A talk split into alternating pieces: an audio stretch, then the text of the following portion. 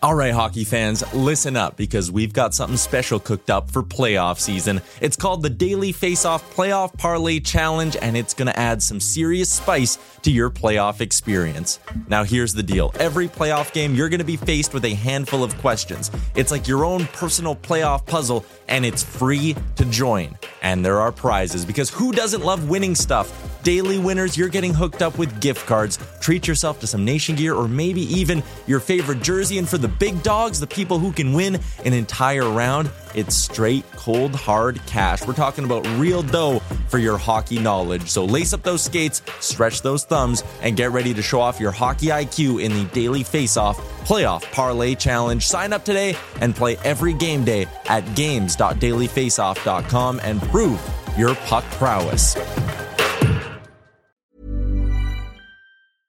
I'm Sandra, and I'm just the professional your small business was looking for. But you didn't hire me because you didn't use LinkedIn jobs. LinkedIn has professionals you can't find anywhere else, including those who aren't actively looking for a new job but might be open to the perfect role, like me. In a given month, over 70% of LinkedIn users don't visit other leading job sites. So if you're not looking on LinkedIn, you'll miss out on great candidates like Sandra. Start hiring professionals like a professional. Post your free job on linkedin.com/people today. Ready to pop the question? The jewelers at BlueNile.com have got sparkle down to a science with beautiful lab grown diamonds worthy of your most brilliant moments. Their lab grown diamonds are independently graded and guaranteed identical to natural diamonds, and they're ready to ship to your door. Go to BlueNile.com and use promo code LISTEN to get $50 off your purchase of $500 or more. That's code LISTEN at BlueNile.com for $50 off. BlueNile.com code LISTEN.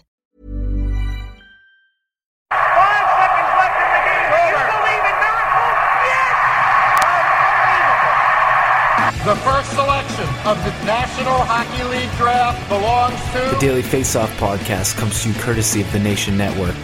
the first overall pick in the 2015 NHL Draft. Gretzky had it, lost it. Eisenman picks it up.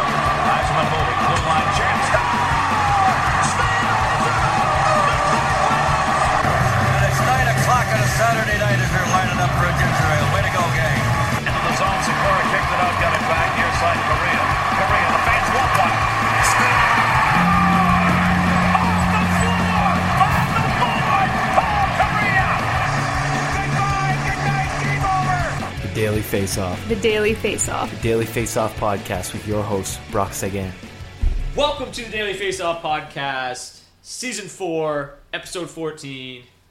I'm Brock Seguin. With me, as always, we've got Dylan D. Bertheum. How's it going, D? Doing good, Brock. Happy to be here as always. Feel blessed.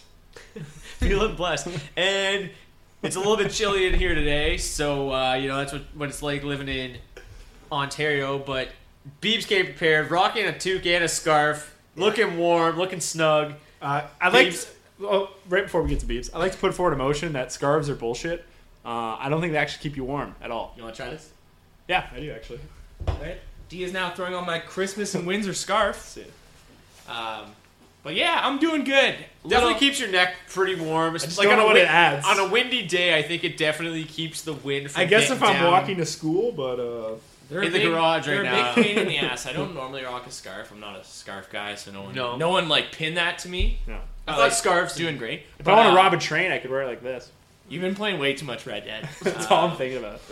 Yeah, it's just a cowboy now. Yeah. But Cowboy uh, rocking scarf. No, we're we're not in the warmest of settings, so I decided I'd bring out my my uh, handy dandy scarf. And Feels nice, It's on the floor of my car, so yeah. Even if the scarf isn't keeping your neck warm, I can guarantee that that little muzzy you got going is keeping the upper lip warm right now. It's acting as a as a lip scarf. This so lip snake? You're rocking, Oh, rocking yeah. two scarves today. Absolutely. This push broom, yeah, this thing is, uh, it's been occupying the face. I've been getting funny looks all week. Yeah, it's Uh, terrible. Went out to eat twice last week, and there's like little kids that are like looking at me like, I think they're just squinting to see if it's there or not. Yeah, probably. Is that hair? Or is it just am I just seeing things? Someone asked to touch it the other day. That's Uh, ridiculous. Let them do it. Did ya? Absolutely. Okay. Super awkward. Yeah, I mean, I, I used to do the the, the Movember Yeah. thing, but like my muzzy's terrible too. Like D, you could you could go for it, but you always just seem to have a full. This one kind of came out of nowhere. I turned 25 and like, it's not great, but I No. got something. It's you as know? good as it's ever been. Yeah, I it's can You attest should to dye that. it. You should dye it next No, year. It would everyone be says that, and I fantastic. just You've burned dyed it my before. lip. You've Yeah, done it before. and I burned my lip, and it freaking hurt. I burned.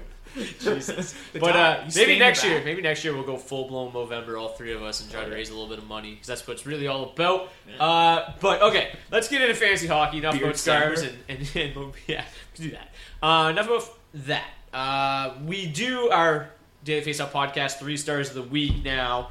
I think this week though we all had the exact same star, so we'll talk about this guy quickly first, and then talk about three other stars that we had for this week. Patrick Laine absolutely popped off last week. Uh, he was absolutely ridiculous, scoring a hat trick on Monday, two goals on Wednesday, adding another one on Thursday before capping the week off with five goals on five shots on Saturday. Laine scored a total of 11 goals on just 21 shots, uh, which is a 52.4 shooting percentage for those of you keeping score at home. Ridiculous week, literally one week single handedly. Uh, I didn't even know my dad was playing against him in one of our leagues, and I broke the news to him when we were together on Saturday that Laine had like Where five at, goals. Brock? Don't worry about it. Brock but anyways, my dad play. just abs- absolutely went. Even, he popped off harder than Lion the Hay theater. did um, uh, that night, and my my sister's boyfriend he was playing against Laine too, so they were flipping out together a little bit. But it was a, it was an insane week. I mean, eleven goals. Uh, Beebs, you own him in one of your Oh yeah, one I'm of your here leagues. flexing right now. How many goals did you have this week? That after he added eleven to your total. Uh, I can't think of it Like off my 38 head, but or it was something? like 30, yeah, 35 or 36, which is just ridiculous across a seven game span because you put him and Patches together on a team and all I do is score. Yeah. But I wanted some assists, guys. Come on. Can't be too good. It's funny because like the like especially the starting goalies page on DFO is always just going crazy all day. People talking about their teams and whatever. Especially during the games, like they talk about all the goals that happened, blah blah blah.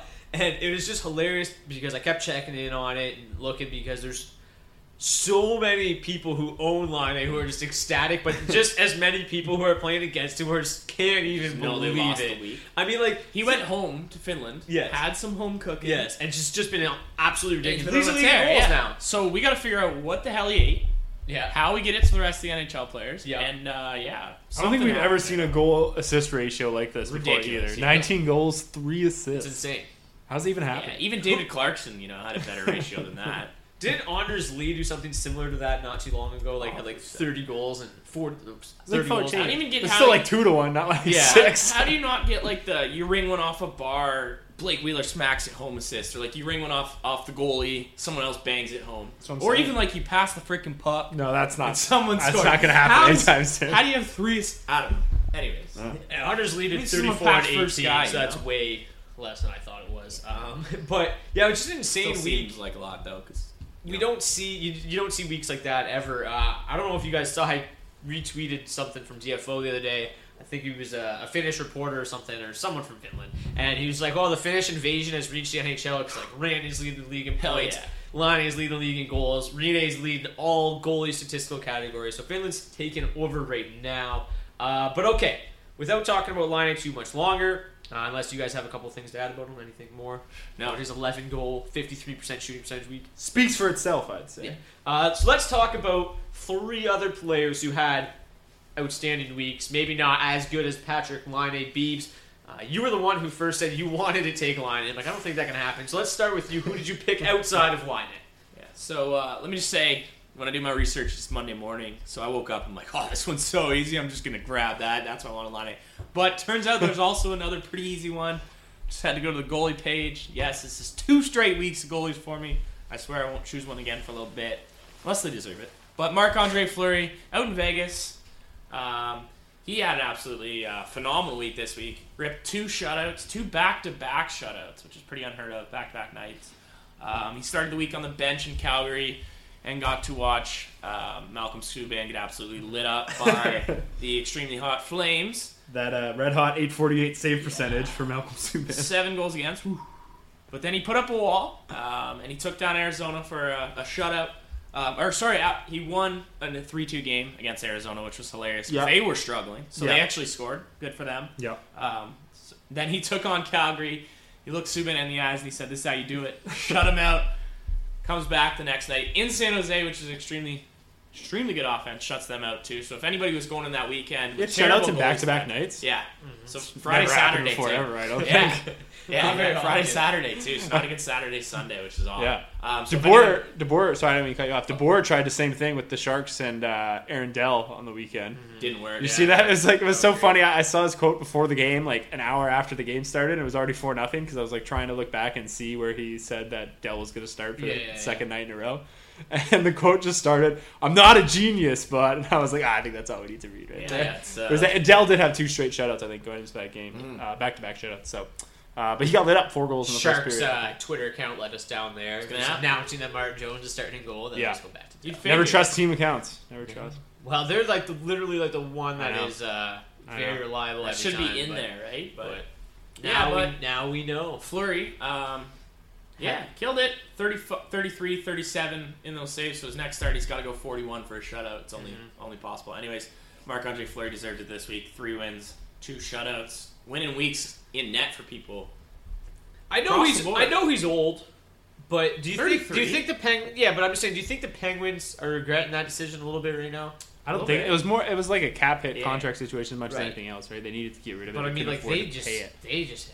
Yeah, they wouldn't have been able to give him that. I don't contract. think like I don't. You think just hate Casey Smith. He's done fine. No, I'm not saying I hate Casey Smith, you can't ride him though. I don't. but yeah, I just like he's not Marc Andre Maybe. Fleury. Yeah. Um, I'm just saying like no, I think with everything, like they had to let one of him or Murray go at Yeah, the right, time. and I think right. that everything they had to go off of to that point. suggest. I know. I'm just saying, looking Yeah. back on it, It I was a wonder, whole I lot wonder if they're like Price shit. one. But it was as much as the fact that you got Murray for minimum contract, you got Yes. Fleury for six and a half million a year, right? And the one thing too, obviously, Couldn't keep him up. is Fleury I had don't one think year I don't think like even if Fleury was there right now, he would be playing all that amazingly. That team is a bit of a tire fire defensively right now. So even if Fleury were there, I just was wondering if you guys thought maybe he yeah, they it takes would- a talented goalie to do well in that system, like a young Casey to Smith. yes potentially you love him. I'm No. not 27. quite You as hate him. love. No, I don't hate him. I don't love him as much as you do. He's he's okay. I just feel like I like him more because I have to. For somebody who hates goalies, you sure seem to love Casey Smith because I know there's nothing special about any goalie. So I, But- anytime I see a goalie in a You spot like like, to- Casey for a DeSmith, I get 27 year old excited. who's chilled in the AHL Yeah. for this long, I'm like, where? Who hasn't seen it? Yeah. But it could happen. Jack Campbell, 26, came up this year. Worst rough. goalies have done it. That's all Yeah. I'm gonna say. Who's your star of the week? D. Casey Smith or somebody else? Our boy Max Pacioretty. Oh, the boy. Huge picks. Finally, Hope you guys bought him low and picked him up because Yeah. we've been talking about this breakout for s- three weeks, it seems. Yeah, well, year and a half really. Mm-hmm. Uh, finally showing some signs of life out in Vegas. Uh, so Vegas getting a lot of love on the podcast. Yeah, The a lot whole of love. team's starting to show some, some life. It's Nate Schmidt, bro. Just, Trying to get sponsored by Vegas. Yeah, A little extra juice in the lineup. just Uh, the whole city. Yeah. t- you know, what's the commercials that whatever they Vegas.com. have funding? Yeah, they have funding. Give us yeah. Yeah, I think There they, we go. they're doing okay. We love Um. Let's just move there. Yeah, had to get Patches some love. Scored five times. okay. Added one assist last week, including a pair of multi-goal games. Uh, also scored last Sunday, so that gives him six goals in his last five games. Mm-hmm. Shooting percentage finally starting to regress in the best way possible. Uh, for the sake of this podcast, please keep it up, Max. Yeah, because we love him and he sometimes lets us down. Yeah. But everything's there to do It was well. just a tough break, you know. Uh, he was doing so well. They were cre- that line was creating so many shots and uh, scoring chances at the start of the season, and then you lose first Stastny and then Haula. Uh, you know, your upside's going to take a hit when you got Cody Eakin centering the line. But Mm-hmm. uh, Pacioretty's still doing his own, still in the top power play unit with Tuck. Tuck, by the way, looks unbelievable. So as well. good. Yeah, So good. both our boys. Yeah. We'll take them both. Yeah. That Big second boys. line, especially when Hal is there too, is Yeah. love that line. Or Stastny, remember Stastny? He's Yeah, on the team. He's on the team. Stastny's Yeah. there. He's going to be Remember back before Stastny? Haula, so. yeah. Remember Stastny? Uh, Nikita Kucherov is the Brock star of the week. Uh, Kucherov was bumped to the Brayden Point line this week and absolutely went off. Uh, not quite Patrick Laine going off, but uh, Kucherov did his own. Uh, had a point in all four games, including three multi-point games to give him two goals, seven assists, nine points in four games. Again, no Patrick Laine, but Kucherov went crazy nonetheless. Nobody's Patrick Laine. Um, that point Ever. Kucherov combination right now is just insane. It's good. Yeah. Insane. Braden But- point effect. Let's move on because there's a lot to cover on today's show. Last night I was gearing up to go to bed. All of a sudden, Yeah. I, I get a little notification on my trade. phone from Elliotte Friedman. He's like, The boy. looks like the uh, the old Arizona Chicago pipeline is working again. And then sure enough, Like the fifth trade they've made in the last yeah. two seasons. Oh my god, I, t- I tweeted something out uh, as well from I think Kat Silverman. She said she posted like a thing of the two organizations who like were part of Arizona now in Chicago is insane. It's like But eight or nine deep on both sides. Anyways, uh, Strome and Perlini going to Chicago Mhm. for Nick Schmaltz heading back to the Arizona Coyotes. Uh, I immediately tweeted out that I thought this was a big win for Chicago, so I'm interested to hear what you guys have to say uh, about this trade. It was it's interesting. I mean, all three guys former first round picks. Wild, yeah. All three guys still on their entry level contracts, so they were drafted like very recently. Mhm. Uh, Dylan Strome, number three overall pick behind McDavid and Jack Eichel. Ahead of Mitch Marner. The craziest thing is that Perlini uh, was Tannen. Perlini was actually drafted before Schmaltz as Yeah. well in the Yeah. same draft. So a Couple picks ahead. It, it- yeah, I think uh, Perlini was 14th if I'm not mistaken, and Schmaltz, Schmaltz was was 20th or something something like like that, that. yeah. So Perlini was uh, 12th. I'm looking at it right now. Okay, and Schmaltz, Schmaltz I think was was 20th. 20th, Yeah. yeah. So um, an interesting trade. I mean, a third overall pick, a 12th overall pick for a 20th overall pick. Yeah. Uh, obviously, the Coyotes were looking to get a little bit faster, moving on from Strome, who um, these has had no problem contributing. They could not levels. tell enough people that he was slow. I, Yes. I will tell you that Oh, much. yeah. That's all That's that- anyone all said. anybody was talking Scouting about. report says he's slow. Like Yeah. wow. Could have told Coyotes you that not since junior. it. Yes, Yeah. just a big body. But uh, Um, Beebs, we'll start with you. What do you think about this trade? Who do you think uh, ended up coming out on top? Yeah, first off, Chicago knows it's allowed to trade with other teams in Arizona, right? I just got to confirm. You guys know. Well, if they keep are they if allowed they keep to winning like this, I mean, I, Yeah, I keep going back. Exactly. to Yeah, John they Shea. are just ripping them off, sitting over there. Um, yeah, so terrible deal for Arizona. you get a 22-year-old 20th overall pick who's proven, you know, he can't even keep it down when he plays with with Toews and DeBrincat, two absolute offensive units. Um, Strome was kind of beginning to show a little bit of upside. He struggled earlier, everyone knows that, but he did play well in the AHL, put up a point per game in the AHL this year, I believe. And something that I love about this deal, you bring Strome back to DeBrincat. Exactly. These are best friends. These are guys that put up Strome put up 129, 111, and then 75 and 35 games, playing alongside DeBrincat. Um, these guys are gonna spark each other. I think this is a great idea, even if it fails. You, uh, who cares? You still got Perlini, who also I think measures up in the end to uh, um, to Schmaltz. 17 goals last year is nothing to scoff at for Perlini. Shows you can put the puck in the net. Um, absolutely massive win for Chicago. They need to split contracts, have NHL ready players, not be throwing in A- AHL players.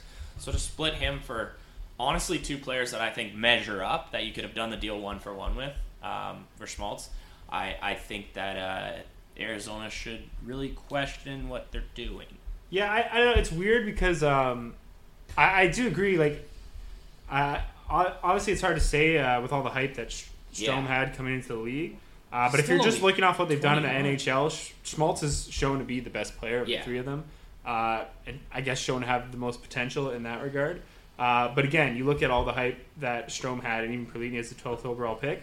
It, it's a little surprising to see a team throwing the towel on two guys that young this a early. 21 year old third overall. Yeah, like is just I, it's not that I don't like Nick Schmaltz. Like I, you guys have heard me talk about Nick Schmaltz Yeah, on podcast yeah, before. I'm he's a big. I'm a big Nick Schmaltz He's- guy. yeah. Um, I just I have a hard time believing that on the surface you couldn't have gotten more for When Dylan I saw- and Brendan Perlini. When I, saw that it was like because originally it said sounds like Schmaltz is going to Arizona, and then it sounded and then it said sounds like Strome is going back to Chicago.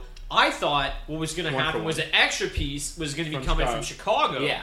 To make it an even trade, and then all of a sudden like Perlini's going as well. I'm like, okay. Like they're getting a first out of like something. There's got to be something coming Yeah. back from Chicago, and then all of a sudden, right after that, the Coyotes Twitter account tweeted out finalizing the deal, and I clicked on it like, what other pick is in this trade? yeah, I and then it was just missed something. two for one, and I couldn't believe it. I, I was like- stunned. Uh, clearly they lost all hope in Strome, right? Yes. Um, but it's just like surprising to me that you're like to the point where you want to move him so fast that maybe you think like his value is just diminishing at like a rapid rate, right? Yeah. That you're willing to trade, like add in a guy with Perlini who's re- again not that far off of Yeah. Schmaltz as much as I like. The Schmaltz. one knock that I kept seeing about Strome and Perlini is they both have had times where they don't seem engaged. Yeah. So they might have fallen out of favor. They just basically gave up on him. But that's just I don't think that's what you do. So send the with kid kids. to someone who he's played with for Yeah. the last five years. And I just- he's probably Like a trade in the pretty middle of the night. Yeah, I just I just have a really hard time believing they couldn't have got something More- more, attractive. I love this. Even if you really wanted Schmaltz like enough to leverage it to be like, okay, give us a draft pick or Yeah. something else to make this happen. Uh, It's weird. It remains to be seen, obviously, if Strome will actually pan out. But it seems like the upside is there, and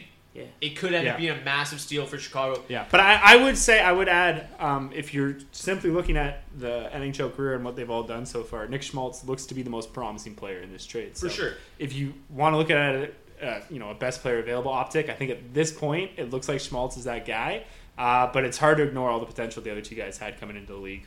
Uh, like you kind of alluded to, Beebs, uh, Strome had 104 goals and 211 assists, 315 points in 159 games in three seasons uh, on the same team as DeBrincat. Ridiculous. Uh, my viewpoint is obviously They uh, overvalued Strome and undervalued DeBrincat. Schmaltz, Schmaltz wanted to, or uh, the Coyotes wanted to get faster by adding Schmaltz. Schmaltz, who's uh, drafted as a natural center, played some wing in Chicago, played some center as well. Uh, they've announced that he is going to play center. Uh, it remains to be seen which line he's going to be on. I haven't projected to play with Galchenyuk because while Schmaltz scored 20 goals last year, he shot 17.9%, I believe. Uh, not really known as a goal scorer. It's he'll need to play on a line with a guy who likes to shoot like Galchenyuk rather than playing with a guy like Keller. I think Schmaltz probably gets the most immediate uh, fantasy bump from this trade. I mean, he went from playing with not very good players on the third line in Chicago more often than not. Um, but I just don't understand why you would want to go from two struggling players uh, with high ceilings to one struggling player with high ceilings. I mean, they all have high ceilings in this in this deal. Schmaltz is an outstanding playmaker. Um, They're all young first round picks. the one thing too is I honestly think Perlini's really good. I think that's the one thing that's getting left out. I mean, he had 20 goals last year. I think it's 17. or sorry, it's tw- 17 and 20. Sorry, Yeah. 17 and 20. Um, but he's a big kid who actually is very fast and has a really heavy shot. Like he's a guy no who reason can he went where he did. yeah, like it, it's. I think what's going to end up happening is I think that Strome could very easily end up matching the assist totals that Schmaltz would have would have put up. If Strome pans out to be the player that not even player that everybody thought he was going to be at third overall, but he's a great playmaker in his own right. Especially you put him with a guy that he could Anybody play. who puts up over 100 he could play between time. DeBrincat and Kane and light it up. Yeah. And He doesn't have to skate. yeah, he Let him- exactly. let him just flow. feed those two. Yeah, those and that's the thing. And so I think that Strome can easily match Schmaltz's uh, assist output, and Strome is, or in uh, sorry, Perlini's a guy who can definitely score twenty goals.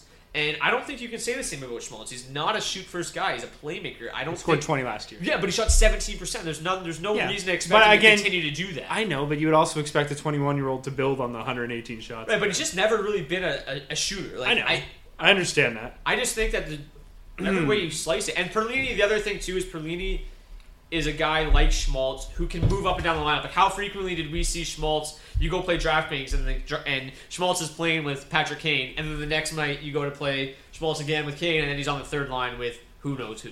Yeah, well, I mean, last year they were together for pretty much the whole season. The whole season, yeah. Uh, Quenneville gets on the hot seat early on, and lineup goes into shambles, and obviously with the new coach coming in. They did play seventy-one percent of their ice time together last year. But as you alluded to Mm-hmm. uh, a couple weeks ago when you talked about Schmaltz, he is a guy who's posted extremely strong numbers away from Kane. He's Yeah. a guy that can carry his own line. And if you put him with a Galchenyuk or somebody like that, because there is still some talent in Arizona, I think Schmaltz can still be very successful there. But I just don't like the deal. I don't know. I, I just it doesn't make a lot of sense to me. No, I just I like you got to think they could have got more from the Blackhawks if you really like He said really wanted to unload Strome, uh, and he, maybe even Perlini for that matter. It, it just seems like you would have been able to I leverage. feel like you could have unloaded them in two separate deals and got way more. You'd think. You'd think. It just I don't know. It makes it doesn't make a lot of sense. Like if it, it feels like to me is they've had so much. I just feel like there's something else going on. Like to have for a trade like that too to happen in the middle of the night, it's like Oh, like right after the game. I know. Right after Yeah, the game. something happened last night. Think so. But like it's just it was weird too. Like it's Think like so. that's what I'm saying. Like I feel like they TMZ. something something something's going on, and then he No, just TMZ. he got it just doesn't add up. You know what I mean? got on the phone with his buddy, Yeah. like the only guy I ever trade with, Chicago, and it's like, okay, these two are going. What do you got? And they're like, oh, I'll give you Nick Schmaltz, and he's like, okay, done, boom, trade's done. Happened so quick, it was crazy. Yeah. Took a little bit of uh, melatonin or serotonin, whatever that stuff is. the guy did before bed, and he just called up Chicago's GM, and that's how. There it that's how is. you get it- Stan Bowman That's how you get it done. getting a gift on his front doorstep. All right, before we really get into the meat of today's uh, fantasy part of the show, uh, we want to talk quickly about Karl Alzner. Uh, Carl Alzner goes on waivers. doing this? I don't want to talk about. I don't know. No, I just want to. I, just, I, I don't want to just talk about. No, I just wanna I just never want to talk about. Carl I just Alston. don't want to talk about Carl. But go ahead. Go ahead. So Alzner's been a healthy scratch in 16 of the Canadiens' first 24 games. so it comes bet. as little surprise that Alzner is the casualty with Shea Weber making his season debut on Tuesday. Uh, Alzner is in the second season of a five-year deal with a 4.625 million dollar cap hit, uh, and just simply doesn't have the foot speed to keep up in the NHL anymore. No. That's Um, wild that they signed him for that. As for Weber, a year and a uh. Weber was back at practice again today, returns to the Canadiens' top pair and top power play unit, immediately making him uh, worthy of, his, of a fantasy ad. Uh, Weber's career may be on the downswing at 33 years old, but still has a cannon for a shot. In two seasons with the Canadiens, uh, he has 23 goals on 258 shots in 104 games. Uh, that shot volume would put Weber on pace for 144 shots in the remaining 58 games this season, making him a candidate for 12 goals at his 8.2 career shooting percentage. Uh, I think that he can uh, be a legitimate double-digit goal threat with 20 plus assist upside uh, as long you know from here on out. As long as he can stay healthy, it remains to be seen how that knee is going to hold up. But uh, his return on the flip side also hurts Jeff Petry's fantasy value uh, considerably. Petry moves down to the third pairing and second power play unit. Uh, but Third before- pair? yeah. But before you get too crazy, uh, I would look at selling high uh, on Petry right now before other owners catch on just how much um, Weber's return is going to hurt his value. He is still currently tied for 10th in the league among defensemen uh, in points, so there will be suitors for him just by people clicking on what uh, what Jeff Petry's been able to do. So I would be looking to add Jeff Petry. I'd be looking to or add Shea Weber, looking to trade Jeff Petry uh, right now. And as good of a sell high right now as Jeff Petry is, that really leads into our second half segment. Uh, we're going to talk about a lot of buy low and sell high candidates here in the second half, uh, and mainly because my sister's boyfriend, who got dummied by Patrick Laine this week, he told me he was a little bit nervous about a trade that he made. Uh, he traded Matt Duchene and Ryan Nugent Hopkins for Sidney Crosby, and I was like, "Whoa!" He's nervous? He was like, he was like, he was happy about it. He was He's a happy. fucking kid and he's nervous? He was happy about it, but he was like, he was nervous that what Duchene's like. How good do you think Duchene is? And I was like, he's good, but he's not like as what he's done. And he's like, oh, and. I, and I made him feel better about the trade. Now he's ecstatic. He's like, oh my god, I got Crosby. This is amazing. R- RNH not playing with McDavid anymore.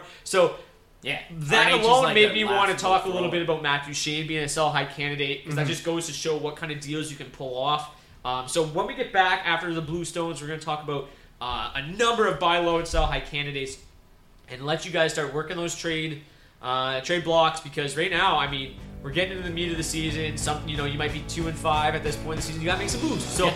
let's it's trade time. But first, let's go to the Blue Stones. We'll see you guys back here in 60 seconds. Black Hole's music video comes out tomorrow. Nice.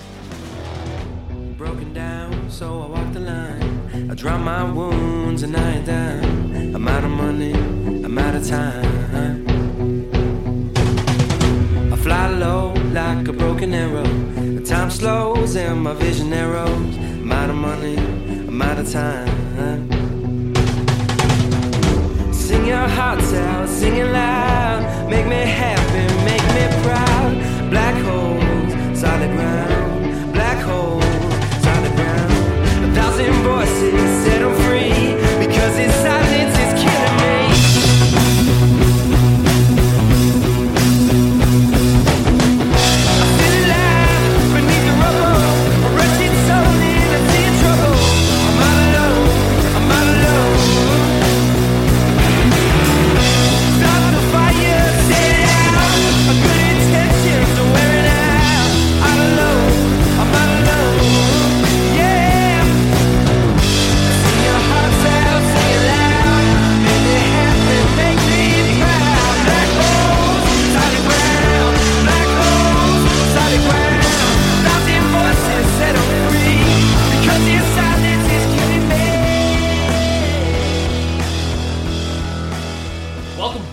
Daily Face Off Podcast, Season 4, Episode 14. Uh, we're going to talk about some buy low, sell high candidates here in the second half. Wow, that was gutty. Uh, D, we'll start with you. Let's go with buy low first. All right. what do you got? Who are you looking at? We'll talk about some underperformers Who you before we talk cheap? about the overperformers. Correct. Um, who to start with? Okay, let's go here. Uh, Nikolai Ehlers, another one of our, our boys, has been boys. since he got drafted. Really, Ever Um, since you did that one play that we talked about. every time. that's the one. That's the play. Which you guys could have seen Brock act that out for you guys, but uh, It was, it I was think, on to point. a T. Yeah. Just no, to yeah, a yeah. T. equally as athletic for sure. for sure. Uh, after back-to-back six-point seasons, Ehlers has struggled out of the gate, as you all know, picking up just five goals and five assists in 22 games. Uh, we get asked about him a lot, uh, especially in the first few weeks of the season. But you know, we were able. Got bumped to the fourth line. Yeah, we were able to attribute then uh, to his spot in the lineup, playing on the third, even fourth line, less than 14 minutes a night. Uh, spent the better part of the last 10 to 15 games, though, on the Jets' top line.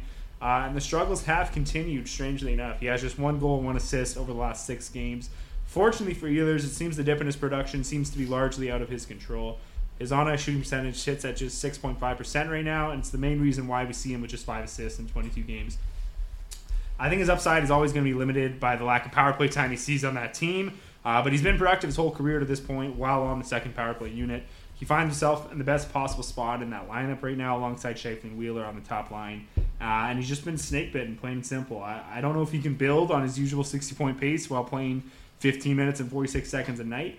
But he can certainly get back to it. It's what he's done the last couple of seasons. So I, that line still generating plenty of scoring chances. Just can't seem to find the back of the net. Things will turn for them soon. And honestly, in redraft leagues, you can probably get Ehlers for next to nothing right now. There's What- never been a better time to make a move for him. What's his own percentage sitting at these days? It can't be very high. It's uh, it's got to at least still be in the 70s. People still got respect for the name. Um, but yeah, it's Back to uh, back 60 pointers better. Yeah. Better get you 70. Yeah, but I mean, you know, anyone who takes He's got to be one like him and like Fiala have to be just some of the two of the hardest players to own right now. 'Cause, Like, Mhm. like they're like so good that you can't drop them. I would've Ehlers- dropped I think in Ehlers is on another In level redraft. compared to Fiala. Yeah. Yeah. Oh, he no, I know. I'm just saying, like, Yeah. I just see like so many questions about both these guys Yeah. constantly. It's like, I don't. What do you do? Yeah. Fiala just can't seem to get it. going. Fiala, I would have dropped a few weeks ago, to be honest. His just spots too inconsistent in the lineup, and he hasn't shown the ability that Plays Ehlers has to produce in a smaller Plays role. the first Yeah. line, plays the fourth line. Ehlers, you can't do anything else except just wait right now. if someone else has him, that's what I'm saying. Go after him. Yeah. But, but if you're the owner I right think now, like uh, you're not going to get full value for him. They're not hesitating to trade him. Exactly. Yeah, they should, but uh, they're not. So you can capitalize on that. Uh, like I said, you can probably get him for Yeah, next he's to at nothing. eighty two percent still. Yeah. So No, I like it a lot, and I almost talked about uh, Ehlers as my uh, one of my buy low candidates, and yeah, like you can you can get him for next to nothing right now. Like a lot of owners will just look at like, oh, how many points does this guy have? How many points does this guy have? And Ehlers is not stacking up right now to basically they anything. see the time on ice too when they look at the little recent games, and it's just not there. So, uh, but you guys know he's produced well with Fiala's not a lot of time on to ice twenty before. five percent. Yeah. Yeah.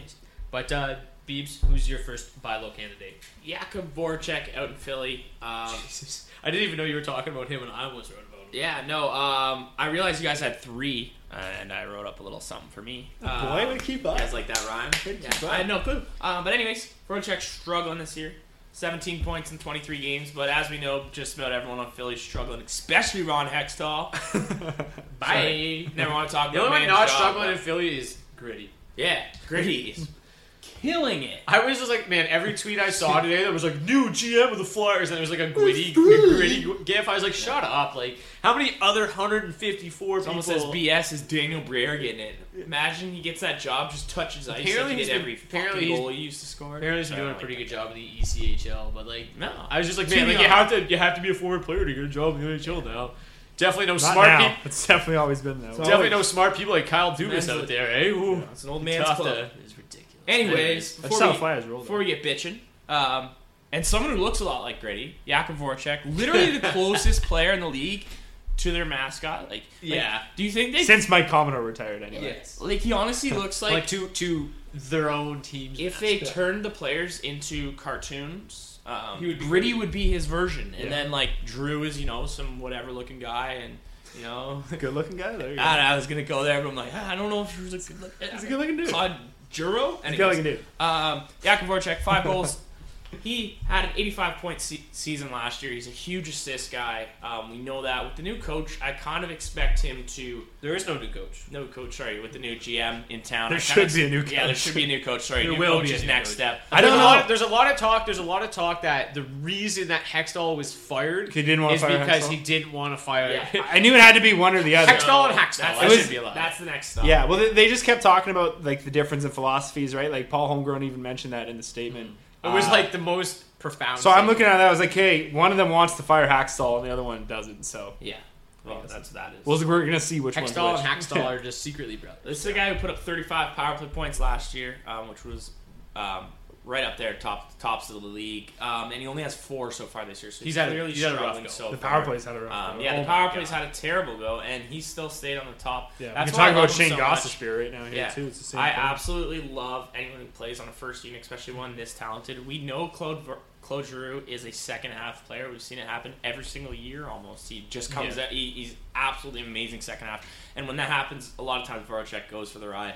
Um, I like getting him right now, especially in redraft leagues. It's someone who I think people will give up pretty cheap because the goals make him look a lot worse than he actually is. Um, shots should go up. He's not a minus 10 player. Um, this is a team that's going to improve, and with these improvements, they kind of. They just need some goaltending. Yeah. some I goaltending, tweeted out today that they fired Ron Hextall just so they could sign him to be their goalie. Yeah. Fuck, they need something. Realistically, though, we go fight some. Yeah, the one thing about Voracek is because this is extra frustrating because Voracek is one of those guys on draft day where you're sitting there and he just kind of always falls always to you, drops, but he's- and then you, and then you're like and you look at him like ah like I don't really like Voracek, but he's so consistent. Yeah. So like he- him especially you can get for cheap because that's how every Voracek owner feels. Like they got him, they're like ah like Hasn't I don't really season- love him, but he's always just. 20 goals, 60 assists, or whatever, like right around there. Like That's why he always falls too. Exactly. So. Exactly. And he, but he's so consistent year in year out, and I think you can get him for so cheap right now. It's crazy. Yeah. He's uh, he's kind of kept to his, his overall season or his overall career shooting percentage um, this year, so nothing kind of stands out in that regard. Not like his shooting percentage is down, but just overall, you know, I like a guy moving up the lineup, and they're gonna have to switch some things up around there. Clearly, him and Nolan Patrick aren't the uh, the greatest combo. No. Um, but yeah, who's yours, Brock? Uh, one of the guys that D uh, talked about a lot in the preseason, that's Evander Kane. Uh, he's always been one of the most difficult players to project in the NHL because you never really know what you're going to get year in, year out. Um, but last year he enjoyed great success after being traded to San Jose. The most. And that resulted Yeah, in he went off. That resulted in Gosh, him having a 56.1 ADP this fall. Uh, in his first 24 games this season, he's on pace for 24 goals and 27 assists, uh, which isn't terrible, but definitely not what you're looking for out of your fifth round pick. Uh, there might be better days ahead, though. Uh, you should trade for him now because he's on pace for a career high 311 shots. Uh, but his 7.7 shooting percentage uh, is the is worse in a couple of years. Uh, he has shot around 7.7 for a season on many occasions, but his career shooting percentage is right around 9%.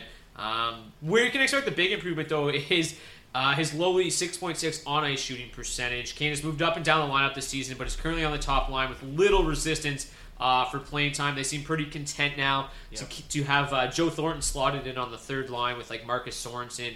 Give those legs a break, those knees. Yeah, and so so I think that you're going to see Kane in the top six more often than not, uh, particularly with Pavelski, which is what worked very well last year. D, I know you're very excited to see Pavelski back at center. Thornton down the lineup. It's it is their best the best configuration of lines that Yep. they can really go with. Yeah. Uh, so I still It makes your team so much deeper when you got Joe Thornton on your third line. Absolutely, and I, I still like Kane Jumbo Joe. to finish Mhm. the year with 30 goals, uh, 30 plus goals, 30 plus assists. Uh, the assists might be pushing it, but I mean, playing with Pavelski, it should happen. He's already got 13 goals this year. Uh, the one thing that's crazy, Pavelski just four apples so far this season. Uh, I think that line's going to get going. They're going to figure it out. Uh, Vander Kane is a guy who, uh, like many people, I think on draft day, he's sitting there in the fifth round, and you're kind of reluctant to take him in that area, you know, because normally he's you know a ninth round pick or whatever, and people took a gamble on him this year because he had such a phenomenal finish in San Jose, and, and it's burning. And he's a guy that people uh, have been burned by before. I'm sure. I mean, I, I know I've had Evander Kane Yeah, many times. Everyone's burned, been yeah. burned by So I think you need another player like Voracek, you know, who you don't always have the most faith in on draft day. And when he struggles out of the gate, like I said, I mean, 24 goal, 27 assist pace, not ideal uh, right now. But I like I like him to be a 30 goal guy this season. I think they'll get it going. Uh, the Sharks are literally one of the best teams in the NHL, Yeah. bar none. So It's just a matter of they, honestly if they let them just stay together for long enough. and they, they, just twist their lines a little they've too much. started to do it. They do change their lines a ton, and but like they're on a nice stretch here Yeah. of keeping these keeping things consistent. They're playing well. Yeah. And I, I think when you you're, you got a line that's just completely outplaying the opposition and the goals aren't coming, you have to kind of let the regression take its place, right? And, And just, that's just what- break that's it up before it happens. that But- started to happen. Like Yeah. Pavelski just went on absolute Yeah. tear. And Uh, in uh, DeBoer's defense, like Kane, Somella, and Donskoy has been a really potent third line Mm-hmm. when they're together as well. So you understand why he moves Kane up and down the lineup. The most frustrating thing, I think, if you're a Kane fantasy owner, has got to be the lack of power play time. Yeah. Uh, I just don't get how you look at a guy with a shot like that, with proficiency at getting shots on net, and don't think he's a candidate for that first unit over the likes of Joe Thornton or Kevin Labanc. I think And I they like I like Labanc a lot. I think they just like to see Joe just give the puck back to Erik Karlsson and Brent Burns, or Erik Karlsson or Brent Yeah, Burns. I and don't know. They just- it. like, it, it, it on it- lately, it seems to be just those two. it's the problem of with Riches, man. Too much going on, too much to play with. From Yeah. that. And I think it's Can't just, figure it out. It's always trying to be a it's a it's always a balancing act too. Yeah, right? Every- I- a lot of teams are trying to balance those. I get it. units I out, just but yeah. I think it just works just a lot think that- better when you just find your formula and stick with it. I and just let it think the power play, like, if kinks I the coach- season work their way out. If I coach, like I would load that top power play unit up as much as possible, and they would play a minute forty five. Yeah. Like, like they're standing there, they're not getting Yeah. tired out there. Like a lot of times, like, you just see. Sometimes if it gets cleared out of the zone, and that's the one time that you take them off. If it gets cleared twice, then you take them off and you give your second unit a little bit more playing time. But sometimes I see these guys just like full energy skating off the ice after forty five seconds, and I'm like, man, like you're gonna put. These five out of the ice instead of those. There's, you know, they don't have a player, right? They're missing a player, Give a fresh and you're taking you're taking Joe look. Pavelski, Brent Burns, and Erik Karlsson off the ice right now. What are you doing? It's the entitlement, man. They're thinking about look. things we would never think about, you know, and for better or for worse. You heard Tortorella go off about it with his Blue Jackets players. Yeah. He doesn't give his best players all the number one power play time because he thinks there's entitlement issues. It's ridiculous. yeah. Anyways, we got to keep moving through these buy lows. So we'll, D, we'll go back to you. Who you talking about? Mathew Barzal. Um, Mm-hmm. With Tavares gone, a lot of people are expecting some sort of fall off from the 85 point rookie campaign Barzal put together. And while that has happened to some degree, it is a little overblown. He still has 20 points in 22 games. Uh, but I think a lot of fantasy owners are going to be frustrated by the lack of goals. He has just three on the season. We did expect the Isles power play to take a step back this year, but that's not where uh, the dip in Barzal's production is coming from. They've actually held their own on the man advantage, and Barzal is on pace for more power play points than what he had a year ago. Uh, the dip in his offense has come largely at 5v5, and it's not for lack of trying. Barzal's Corsi sits at 50.2%, which is phenomenal on the Islanders. It's a 6.6%, Ridiculously yeah, relative Corsi. Uh, his line constantly outchances their opponents, but the production is lagging behind a bit. Barzal's on ice shooting percentage sitting at 6.4% right now. Personal shooting percentage at 7.1.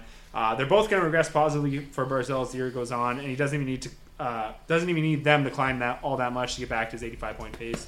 He shot just 12.9% last year, and his on ice shooting percentage finished the year at 8.2%. So both very modest and reasonable marks for him to get back to sooner than later. Uh, given the lack of goals, I think there's a lot of value to be found here right now. You can make a move for him and confidently expect over a point per game from here on out. Just keep in mind, you know, the points are always going to be assist heavy with Barzal, and playing for Islanders is never going to result in a great plus minus. Uh, but I think as far as legitimate point per game players go right now that might be available on the fantasy trade market, you're not going to find better value than Barzal. It's funny because I, t- I said it when you talked about uh, Ehlers, Yeah. and I say it again about Barzal.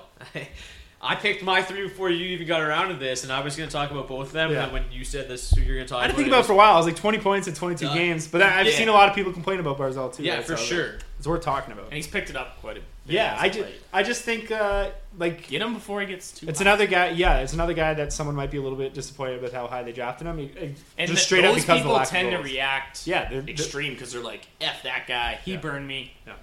Yeah. Um, He's another one of those players. Sorry to cut you off real quick. He's another one of those players, though. This year, coming into this year, especially on draft day, you were a little bit nervous about. Okay, how is Yeah. he going to be able? Well, to one for one, it's without you only got one year to go off of, right? Exactly. And then with No Tavares, being gone.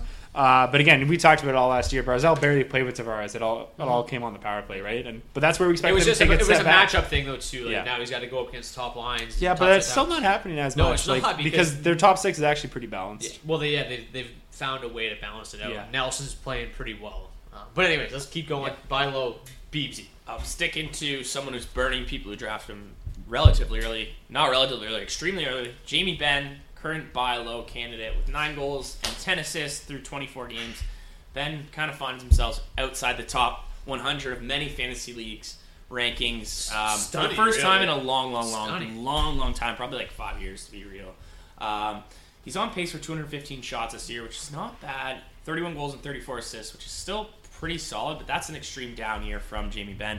Um, I like going after him just with what you could deal for him. This is a guy who is a top 10 forward, not just top 10 in his position, top 10 forward in my opinion, um, especially when he plays alongside Tyler Seguin, who's pretty good in himself. And when he gets that third piece, Radulov going, I love that trio no matter how much of a dumpster fire the rest of that Yeah. team is. That trio is always going to do good. Another thing that helps this case um, that's really hurt this year is their back end. Clearly has been lacking with no Klingberg. Mm-hmm. Um, that kind of not as decimated the power play, but it definitely has hurt the power play. Big time. Has helped, has hurt pucks moving up. Um, overall, just hurt in general. Um, the team, as well as you know, we all know about uh, Dallas' terrible goaltending. Yeah. It's a team that prides itself in scoring, is only 21st in league scoring. Yep.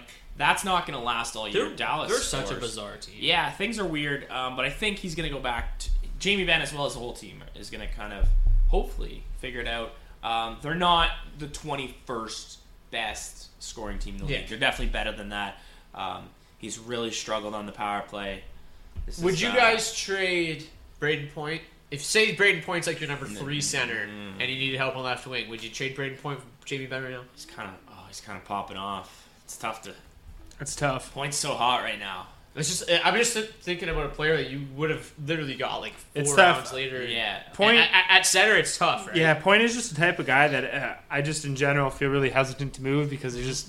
Yeah. You look and you you know he's definitely over overperformed his expectations since he come into the league like drastically, right? Yeah. Uh, but at the same time, that's when that's all you have to go off of, and Another there's Stevie no Y steal, massive red flags in the underlying numbers. Yeah, Like I'll be mentioning Max Domi, who has way better looking stats. If somebody offers Max Domi for Jamie Benn, pull that trigger right away, boom, automatic. Boom. Yeah, and I think I up. would look at like a Brayden Point for Jamie Benn and maybe see if I can get something else with Right. Benn. Yeah, that's maybe, what I was gonna maybe work I- a I- two I was- for two where I get Benn and a better player for a point you and a lesser pull player. that, I mean, realistically, it could go either way. Yeah, I was just And I don't this- expect it be too big of a swing Yeah. either way. So if you can get like a good second piece in the trade, it's probably worth it. I have Brayden Point as the sell high, so I just wanted to see where you guys were. I mean, I wouldn't trade Point for Benn straight up right now, but I wanted to see where you guys kind of felt about Tough that. go.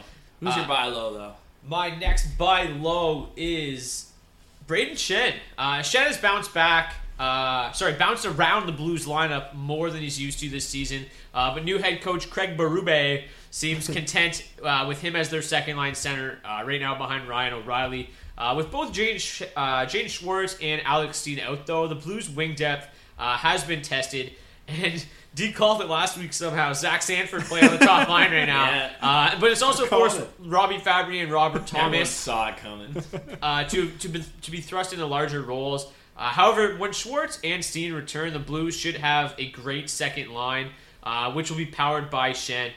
Despite playing a minute 30 less per game so far this season, Schenn's shot volume uh, has not wavered at all. Additionally, the Blues' offense seems to have woken up a little bit under Craig Berube. Um, and I think all their forwards should see a bump in fantasy value. It's a team that struggled, uh, you know, pretty surprisingly. It's not a team that we really expected to struggle offensively. A lot of weapons. Uh, injuries have hurt a little bit. As they always do. And I, you know, I Blues. think what's going to happen. They seem pretty content with Ryan True. O'Reilly and Tarasenko together. Uh, I can see that As left wing spot be a little bit. It could be a little bit of a Sanford's rotating door or whatever. But Revolving door? I think that uh, I say revolving door, rotating door would be weird. door. um, but I think like you could see Schwartz and Schenn paired up and get like, together on the second line. That'll be a really That's what they were formidable doing second before, line. Yeah, uh, exactly. And that's it. So I think obviously right now it's going to be tough while he's playing with Fabbri and Thomas, who are you know great offensive players in their own right. But I, Schwartz and Schenn have been so dominant together at five on five. Uh, such a good history there, and you know it, it- Schwartz isn't expected to be out too too long. So Schenn's a guy uh, who's not going to blow it off the charts for you, uh, but he's going to be super consistent, and uh, I think he's got dual position eligibility as well. So. Schenn's a type of guy who I like to look at as a buy low right now because he's been so poor and you don't have a huge investment in him if you drafted him that you can get him for really really cheap right now. So Mhm. I like taking a look at Brayden Schenn because I think uh, the whole Blues team should turn around uh, under Berube and I like Brayden Schenn a lot. Always have. So D, uh, last buy low for you. Uh, this will be quick, pretty self-explanatory. William Nylander. Uh, Yep. We talked about him a few weeks ago, how he might be worth Last a, week. Was it last week? I think so. Uh, how he might be worth a flyer if you can capitalize on an impatient owner. The deadline for Nylander to sign in order to play this season is this Saturday, December 1st. All indications are he will sign with the Maple Leafs before then. The two sides are reportedly still working on a six year deal, uh, and I've gotten a lot closer in the last few days. On the weekend, if you saw the reports, uh, rumored to be less than half a million dollars per year apart right now. Certainly a gap you would expect to close before the deadline hits. Uh, you know, I, I just think you look at the optics of the situation. Dubas is not going to let Nylander sit out a full season in his first year as GM.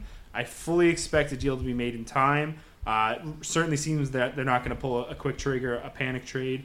Uh, hopefully, his owner in your league is a little out of the loop, so you can take advantage. Maybe miss the reports over the weekend. Nylander has put up 61 points in each of the last two seasons. I think that paces his floor for this year once he returns to the lineup. We've already seen Mitch Marner take a huge step forward this year. Morgan Rielly. Um, remains to be seen how much power play time is going to be there for William Nylander. Uh, but if you kind of read between the lines of Ma- Mike Babcock's comments this week, Yep. uh, you know the big line that everyone is grasping onto is I'm, I'm assuming Nylander and Matthews are both going to be back this week, uh, which was obviously good to hear. But what I was, you know, from fantasy, whatever we are, podcast expert, whatever you want to call it, uh, perspective, looking at it, Experts. experts, Experts. um, what I what I was really intrigued intrigued by, uh, they're asking him, you know, what what is what is that going to do for your lineup? Getting Matthews and Nylander back this week. Matthews expected to come back. From about injury. those two both coming up. He said you get a whole nother line back. So you read between the lines. We talked about it. It really seems like Nylander. Literally read between the lines. Yeah. It really seems like Nylander's going to come back and just be inserted right onto that top line with Auston Matthews. For sure. Uh, and yeah, he's already done 61 points each of the last two seasons, like I said. So I think that pace, you got to expect that to be his floor moving on out. If he gets onto that top power play unit, uh, which Brock, we were talking about it earlier, I do think there's a good chance it happens because, you know, it's not ideal having your top three, centers, centers. Kadri, Tavares, and Matthews all in the first power play unit. It results in them Really doesn't almost a lot of always sense. having to throw out the fourth line uh, to start afterwards. I don't think it was ever the plan. It's just with Nylander out to start the, the season, right? Yeah. Um, so as much as I love Kadri on that top unit and everything he's done there, I think he is going to eventually lose his spot to Nylander.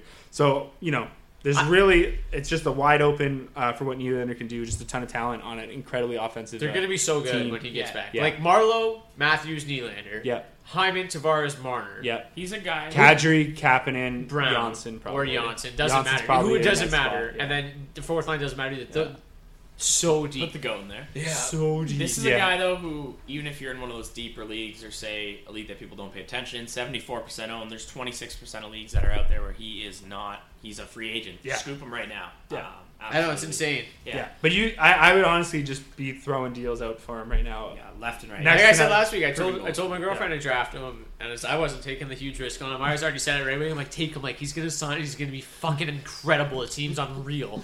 And she's sitting there, it's like, why do I still have this guy? I can never play him. Like, just relax. It's gonna pay dividends. It's gonna be so good when it happens. It's gonna be so good. I'm pretty sure she just like puts him in the lineup like whenever Yeah, like there's just- other yeah, I'd players not be- playing. I- I'd be- She sees I'd the little- putting him in She just to- sees the little like he plays safe. Other right wing doesn't play. Like, puts him in. I'm like, whatever. I'm not gonna uh, get you anything tonight, babe, but maybe next week. Dropping babes on the podcast. I'm uh Love you, Beb. dead. I'm uh It was Beb, like beeps. Bips. Whoa, Bips. Whoa. I'm gonna I'm gonna attack the goalies because we all know I love them with my stars. Um, so my buy low, I love how you always say, I'm going to attack them. absolutely Going at them. physically, verbally, emotionally. But yeah, uh, Connor Hellebuyck, extreme buy low. Talked about it a few years or a few few A few years ago. We did. He was eighteen. A few weeks ago, though, we did talk about this. Um, that he was struggling to start the year, and we still consider him a top tenor in this league. Not a lot of uh, not a lot of pressure from Laurent Brossoit. Brossoit. He's played really well. He has played well, but I don't care. Not a lot of pressure. No, he does. Like, there's not a lot of there's not a lot of threat to his starting. This guy guy's a top five goalie in the league. Has not played like one with a 9-10 save percentage. Um, but after 44 wins last year, it's pretty hard not to go after this guy. Reason I put him on the buy low is because I'm pretty sure a lot of people accept uh, about five or six other goalies who might look like they're doing well right now over him. And uh, and they might do that deal. Um, some guys who are overperforming Yeah. since goalies are so bad this year. Yeah. Um, Yeah, I was gonna say as, to as, as far as struggling goalies go, like 9-10 really doesn't look that bad. I'd be Absolutely. trying. Well, I- tonight hurt his value, but like even trying to do something like a like a Jimmy Howard and another piece. or like Halak. Just like somebody that's playing Halak. He has a ridiculous, good but one. yeah. Halak- Rittich. There's a lot of people that are just Yeah, playing. Rittich, yeah. Like obviously, it's going to be hard to give up on Hellebuyck. It's going to. and you guys know the fantasy owners in your league. You know Yeah. if they're you know eligible to be taken advantage of. One if way it or someone, Most of them yeah, are. I would absolutely say take advantage. Um, as someone who's been Well, in we like you said, we talked about it. Got to target weeks- the casual owners. Yeah, we talked about it a couple weeks ago that uh, you know there's a lot of goalies that are struggling, and Hellebuyck topped our list of guys that we had the most confidence in bouncing back. Another guy we had a lot of confidence in bouncing back was Braden Holtby, and he uh, has done that. He won his fourth straight game tonight. I'll be. Uh, only allowed one goal. Holtby has been on an absolute. Put the Phoenix back in its cage and on back on the bench. been on an absolute tear. Another thing we talked about ashes. last week Copious. was Andrei Svechnikov. I was against D when he wanted to drop or cut bait with Svechnikov last week, I believe. I still don't Uh, own him in redraft leagues. Before Anyways, you go off here, I'm but- doubling down on it tonight, though. Uh, the Hurricanes' third line, Shoots a lot. which has been carried by Svechnikov, has not only been one of the best Oh, third very lines in the NHL, but one of the best lines in the entire league this season, albeit in limited ice time. albeit Uh, against bottom sixes. yes, but but that's they got Jordan Martinook on the line for Christ's sake. Well, averaging just 14 probably why they don't score for how Wow, much they averaging shoot. just 14 minutes a night. Svechnikov is on pace for 225 shots. Uh, that shot shot attempts per 60 would put him on pace for 257 shots if he were playing 16 minutes a night. Uh, we've already seen the ice time start to climb. He's played over 17 minutes in back-to-back games. Uh, sure, he's only got 11 points in 23 games, but that's why he's a great buy low candidate. Yep. Uh, or pickup candidate if other people dropped him. Uh, he's shooting just 7.9% and has a low 5.3 on ice shooting percentage, which for sure has something to do with playing alongside Jordan Martinook all year. But Svechnikov is going to pop off soon, whether he's on free agency or needs to be acquired uh, via trade. I think you can get him for very, very low, even if he's just a bottom of your roster type of guy right now. I think there's going to be a chance this guy moves into the top six at some point. It just has to happen. It's just too good. You invested all this draft capital in him. If the you know the Hurricanes went through a tough stretch there, if they keep losing games, there's eventually he's got to move up. Eventually he's got to move up, and I want him on my team when he pops off. So either if he's available via free agency or available via trade, I just there's too many things working in Svechnikov's favor. Uh, usually there's red flags popping up, but I guess green flags right now. I don't I don't know what to say. I know D uh, is kind of stepping on your toes here. What did you have anything? Uh, No, I just I, I love Svechnikov. Like Yeah, I I think know he's going to be an amazing goal scorer. I was talking about it uh, on Twitter earlier. I think he could score 40 goals next season. I just For think sure. when you look at their lineup this year, uh, their lines have just been so concrete, Mm-hmm. and every line serves a purpose. I I just think it's so hard for him to move up that lineup at this point. He's got to unseed Ferland or it has to be it has to be. Ferland or Teravainen for Yeah. sure. And I think like I think And I the just first the first move that happens I could see they- it happening for a few games. I just I don't know if they do it over the That's what I'm saying though. But all it could take is a few games. Yeah. let's just say they bump because Ferland would be a nice fit on that third line too. Like Ferland would fit in Yeah, just fine. honestly, Teravainen seems like the one that'd be more likely to move. He's the one that's gotten kind of punished fourth line game here and Yep. there, but again, it One just of them seems moving over the down, course of the year, Svechnikov it's just been moves so up. concrete. Svechnikov Yeah. up and has a just goes on a tear. Like that's all it can And then take. another thing, from a coaching perspective, you look at how good the third line's been, and like you said, Svechnikov clearly the driving factor. Do you really want to take Svechnikov off that No, for third sure. line? Especially a team that just generates as many Yeah, so I just think if you have the roster spot again, as far as dropping him goes, I obviously I think he's worth holding on to. But I, my whole point with dropping him a few weeks ago was if you're pushing for the spot, I wouldn't hold on to him, uh, just because it doesn't look like he's going to get the playing time he deserves this season. Has seen overseas. And in redraft leagues, I didn't think the risk of him getting that playing time if you dropped him was, uh, you know, offset what you could get in the intern for picking him up. if you're listening to this Or drop him, sorry. podcast, what you could pick up. you're paying more attention than most owners or most we hope owners pay attention or owners look into the deep stats like we do even in keeper leagues just looking at his points now people drafted him as a obviously it's going to take more to get him in a keeper league but people drafted him thinking he was going to be a stud this year and so far based off just the numbers the points they're not there yet No. Yeah. so you could. This is the. There, there's not going to be a better time because it's going to happen eventually. Yeah. It- even if it's later this year, Like next year, 230 shots as, what, a 20 year old? 19? Yes, 19, and he's and he's and he's playing 13 minutes, a a night. It's, insane. That's what I mean. He's gonna like 40 goals is in this guy's future. But uh, I just I think the chance of it happening this year, I, Well, 40 not goals, super high. yeah, but I think that no, well, goal- not that, but I mean to get to that sort of pay or get just get the opportunity. It just Right. doesn't seem very likely to happen at this point. But Obviously, those are guys you can trade not a lot for. Here's guys, hopefully, that you can get a lot in return for, sell high. Uh, D, who do you got? Jeff Skinner, uh, and you got to be careful with this one because Skinner is going to be a very serviceable goal scorer for the remainder of the season. I'm just not expecting him to continue anywhere near this pace. He's got 18 goals and 8 assists in 24 games this season. The shots are coming in bunches for him, which is always a great sign. But Skinner is shooting 22.5% right now, which is always a bad sign. Uh, the, the highest shooting percentage he's ever maintained over a full season was 14 point, 14.4%, excuse me, in his rookie season. Uh, he's on pace for 193 more shots this season. If you apply his career shooting percentage of 11.2%, then we can expect 22 more goals from Skinner this season from here on out. That would be just enough to get him his first 40 goal season, but 22 goals from here on out isn't all that valuable, especially when you consider the lack of assists. Skinner had 32 apples as a rookie, but hasn't had more than 26 in a full season since. Has just 8 in 24 games this year, as I said earlier. He's second in the NHL in goals right now. Uh, and yeah, might ride this hot start to a 40 goal campaign, but you could easily move him for a bona fide point per game threat right now. I think you have to take advantage of this ridiculously hot start and cash in now. His value has never been higher. Brock, I know you have Jeff Skinner in the league, and you're just talking about how you don't want to trade him. Well, no, I'm just saying it's hard. It is hard. It and is I'm hard. In, and I'm in a I get league it. where It's not easy. I get I'm it. in a league where uh, goals are weighed pretty heavily compared to apples, so Yeah. he's even more valuable in that league. Yeah. And Then you can disregard what I said about the lack of assists. and- yeah, exactly. So, so some leagues obviously it's league dependent. That's why I wanted to jump in there a little bit. Like we get uh, we get an extra point for for goals, and we do assists. So Yeah. goals are you know twice bit- as valuable, more valuable. and he gets. Uh, m- mind you, I have him on a team with Nathan MacKinnon, Mikko Rantanen, Steven Stamkos, Brayden Point, and then I just Jeff Skinner, Yeah. Roman Josi. The Bet- team better be winning. Oh my god, I'm, I'm first in the league. Just blow the league fucking out of the water.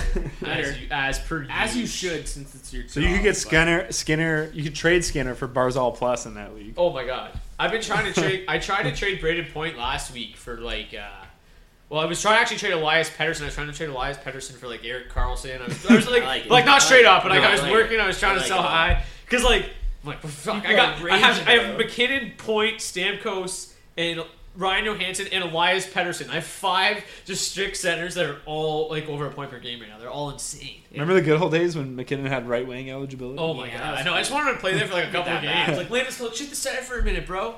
But uh, no, they have like no centers though, so it's fine. never happening. He's fine.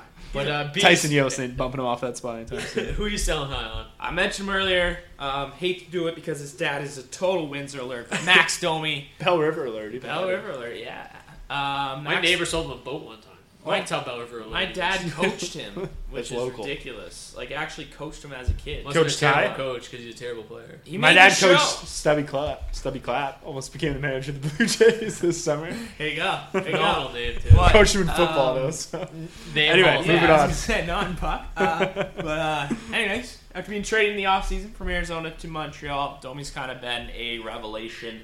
Um, to the French out there, 11 goals, 15 assists, 26 points in 24 games. You want your Don Cherry right Yeah, I now? was trying. Uh, in 24 games. 24 games! Um, likely, if you got this guy, you got him extremely late in drafts or off the free agency, so you should be inclined to move him for just about anything that people are valuing him for right now. Um, this is one guy who I absolutely expect to regress. Um, he put up nine goals his past two seasons, um, so nine goals and uh, nine goals. So him at eleven, this is a he's blown it out of the water. He hasn't had a year above 19 since he's entered the league across three years.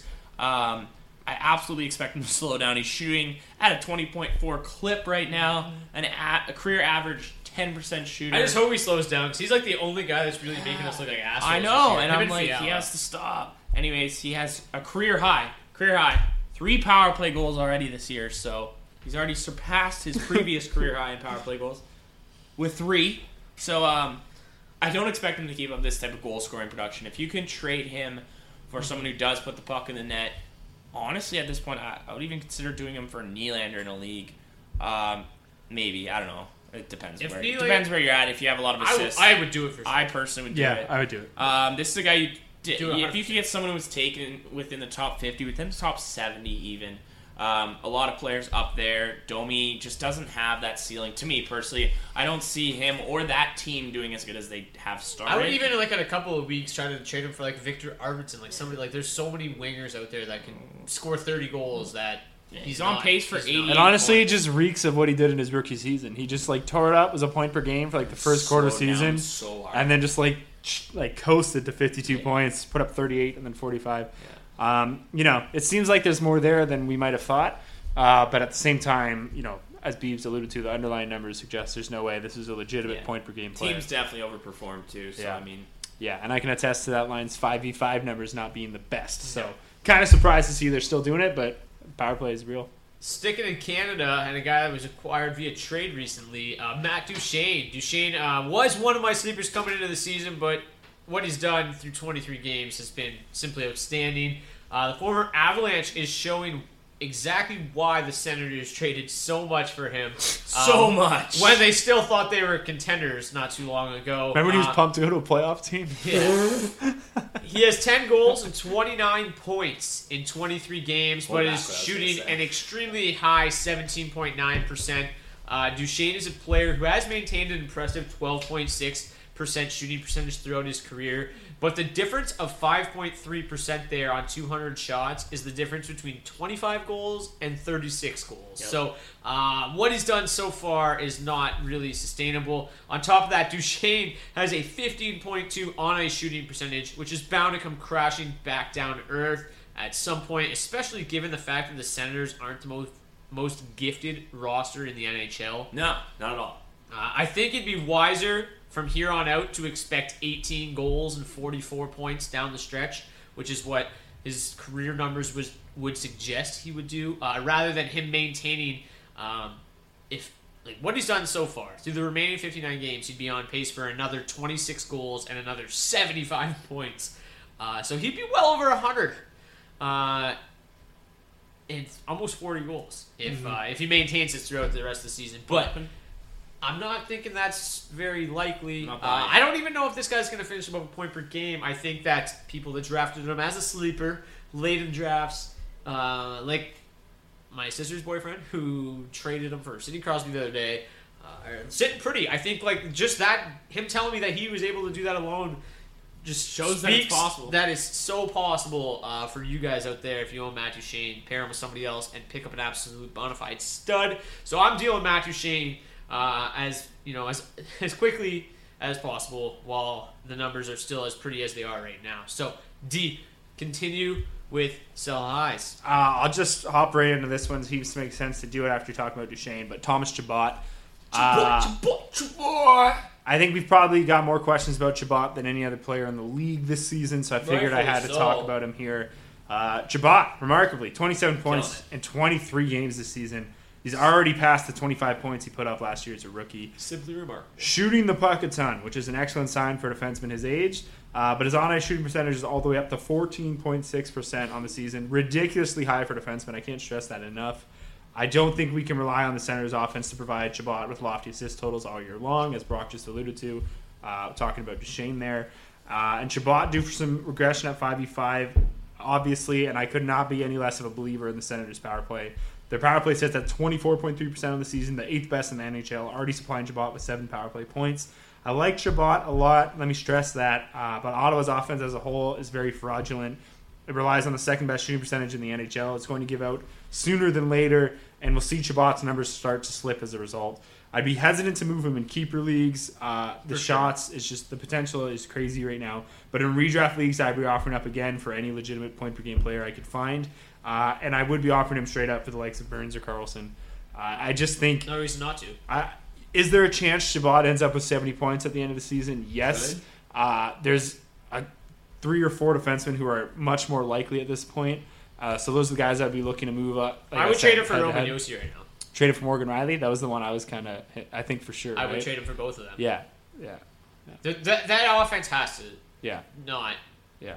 like they can't sustain. You could probably trade him for Klingberg and like a 65 point guy on the side. You know what I mean? Right now, Probably. with Klingberg out. Yeah. Um, oh, I, and like, I, yeah, I, mean, I just think- not, but you could try. Yeah. it'd be worth it. Yeah. I would do it. Yeah.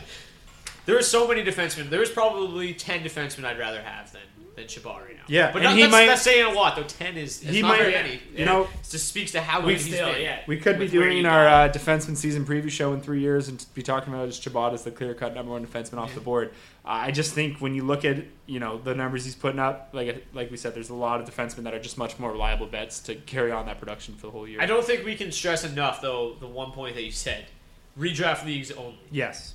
If The you dude- have this guy in a three keeper shots league- a game as a 20 year old Yeah. defenseman. Dang. If you have him as a as a, a keeper league defenseman, just sit down. Don't listen to this that point. He's borderline. Rejoice. He's rejoice. border, yeah. He's borderline the most valuable defenseman in uh, keeper leagues. Oh my god, for sure. yeah. But sticking to D um, and overperforming D as we uh, Okay. as, as we're going with, I guess if Chabot I guess they're all overperforming. Yeah. Uh, Mark Giordano is my sell high.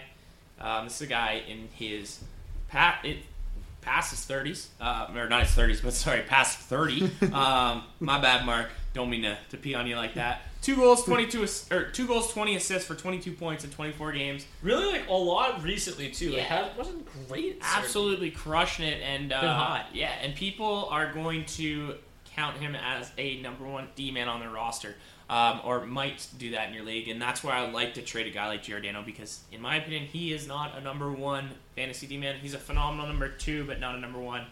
Um, he's a plus thirteen this year, sixty nine shots on net, on net, nice mark. Um, Nice. He's always been a top end fantasy D man due to his ability to get ten plus goals, but he's never really been that next level of D or of uh, fantasy D man. Thirty nine points in his last two seasons just kind of shows where his ceiling ends at. Yes, he's gotten off to a hot start, but he's definitely down or likely to come back down to earth for the rest of the year. And when he does that, that's to the beat of a guy that you could pick up off the waiver wires having a hot week um, or a couple hot weeks. So for me, Giordano is kind of a guy if you can move him for someone who has been struggling early. You talked about Gostisbehere. Um, Karlsson, obviously, we all want to attack. Um, Too late, I think. A couple other We talked about it a couple weeks ago. It's Yeah. too late to But there are a couple guys that I like who who run stronger power plays. If you can move him for Klingberg right now, PK Subban. PK Subban, yeah, a couple injured guys. Um, yeah, absolutely, I would go for it. Um, again, hasn't sur- surpassed 40 points in two years. Um, even if he gets to 60, it's a great year for Mark. Yo, oh my god, But phenomenal. with where you drafted him, what you can move him for now is the time. Even Yeah. if, even if he continues this throughout the year, which he's not, he's not going to finish the year with 76 points. No. Um, then you know.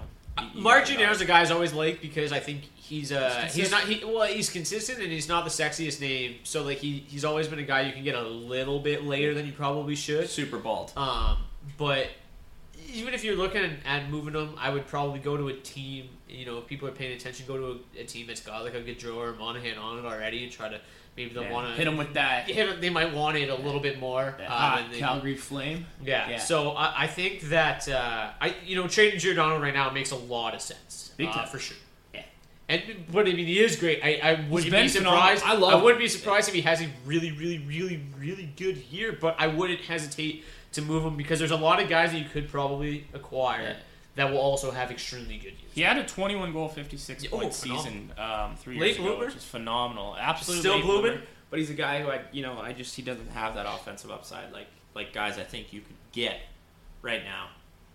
Yeah, It's weird. Like I kind of segued into D's uh, Thomas Chabot, and then now you, you stuck with the D, segued to you, and now segue right back We're to me. So I'm going right back to the segueing. Flames. It's just one big segue here. Uh, okay, so Call us the mine's Matthew transition Tkachuk, podcast. and I'll start by saying Matthew Tkachuk's great. Uh, actually, though, I will also add that pretty much every single other site or whatever out there uh, that I paid attention to had Tkachuk ranked higher than me. I wasn't a huge believer, and shame on me because he's been great uh, so far. Uh, works hard every shift, owns plenty of offensive ability, uh, and his numbers through 24 games are just outstanding. But I just do not believe they will hold up. No. Uh, 12 goals, 27 points so far.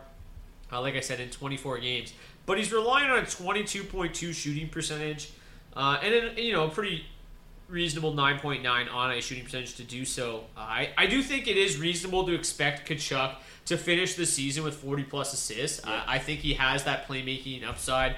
I think he can do it, but there's just no way he ends up with the 41 goals that he's on pace for right now on just 185 shots. Uh, 22.2 shooting percentage. Obviously, uh, you know that's a number we always look at, and that's just not going to hold up.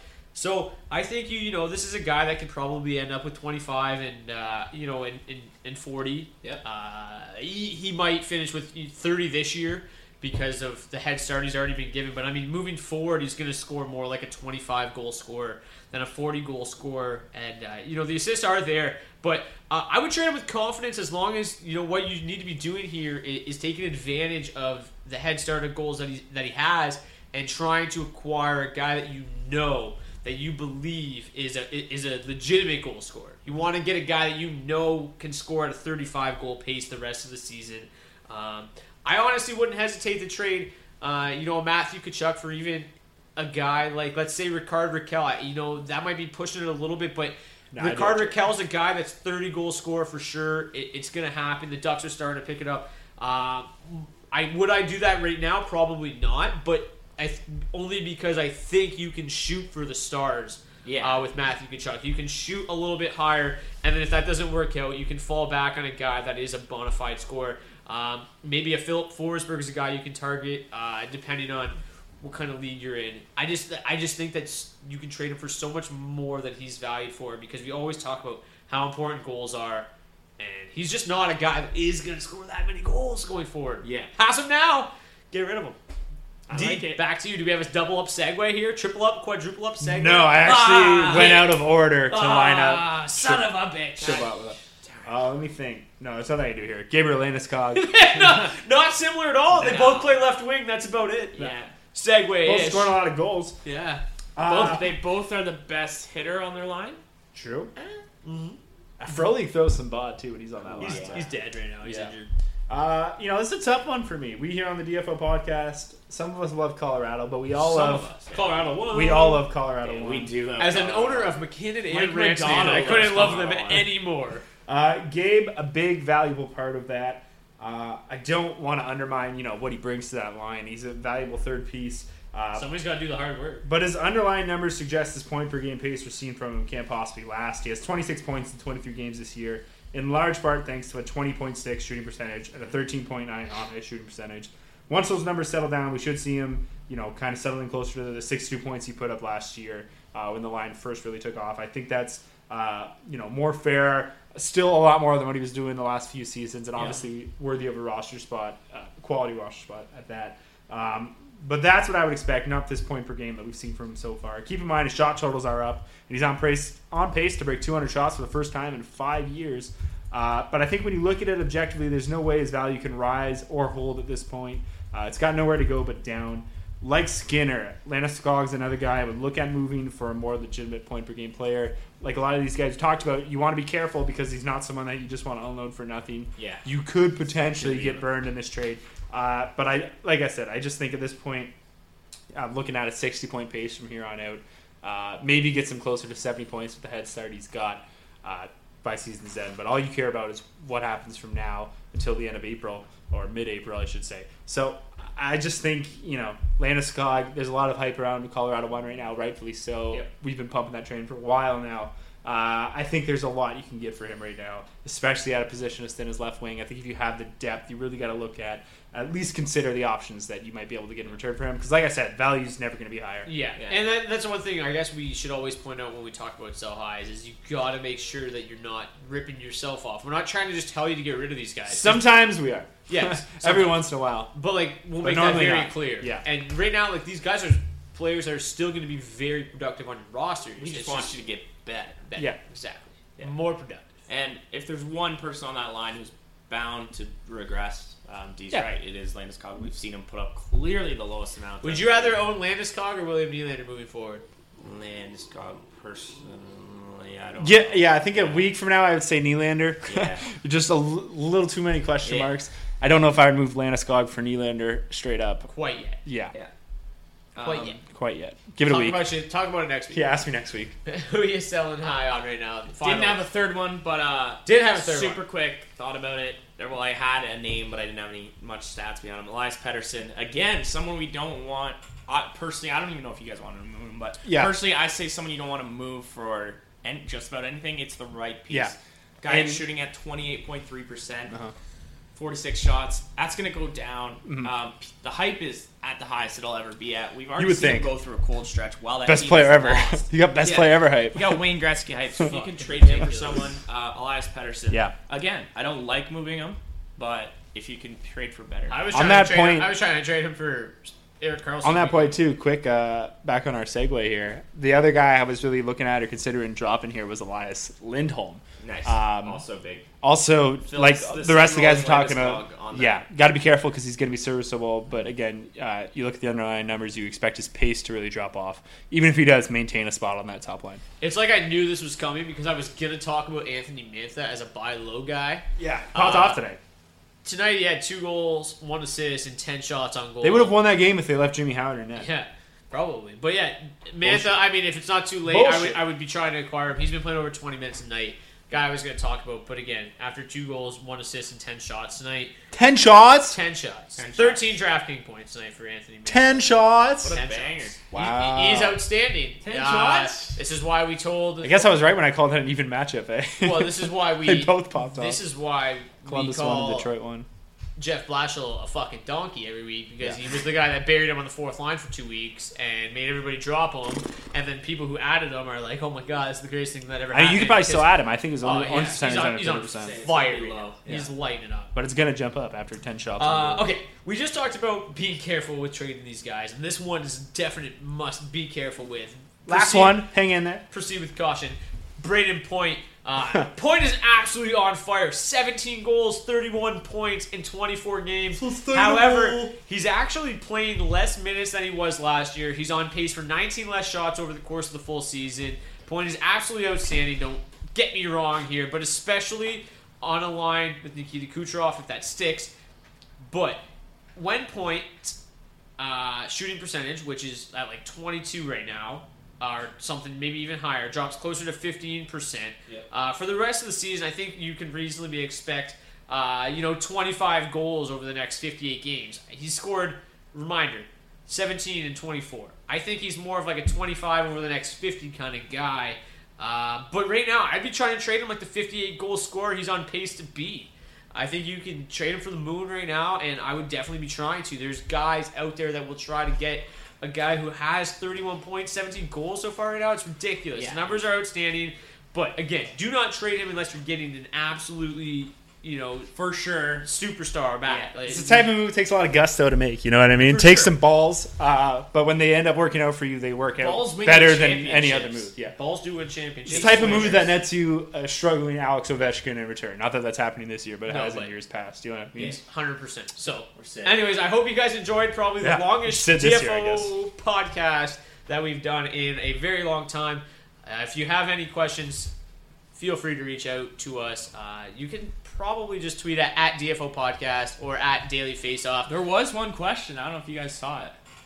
It was uh, uh, will Beebs ever lose a DraftKings contest Yeah, again? from at and Beebs he will because his he, you know the hype's too That's high. two. The hype's too high. Yeah, I'm selling high on Peas right Yeah, now. I'm selling high on If you look at the underlying numbers, his lineup construction, it's a little off. Yeah. I'm going to go ahead and, and actually say that I guarantee that Beavs will not win another DraftKings contest for the rest of the season. What? Look out tomorrow night. Not going to win one. I think if the Bees wins another one, you got to pay his entries for the rest of the year. Yeah, from that point on. The year. That seems aggressive. So I hope I- he doesn't win till If I take tomorrow, like the people are expecting, Yeah. uh, It's like five bucks. four to one odds on me winning. Gotta stop tomorrow. going That was a heavy Vegas. statement you just made, bro. No, he's not winning for the rest of the year. I'm gonna play a beat Book it. stack. Anyways, I hope you guys enjoyed episode 14, season 4 of the DFO podcast. I'm Brock Stegan. We got Dylan, D. Berthew, and Beeves, the DK King Bondi. Not going to win for the rest of the year, though. See you guys back here next week. Join the podcast, or join the contest tomorrow.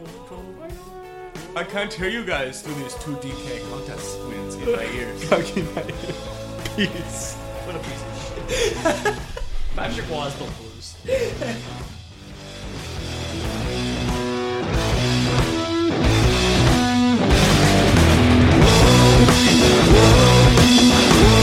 Sing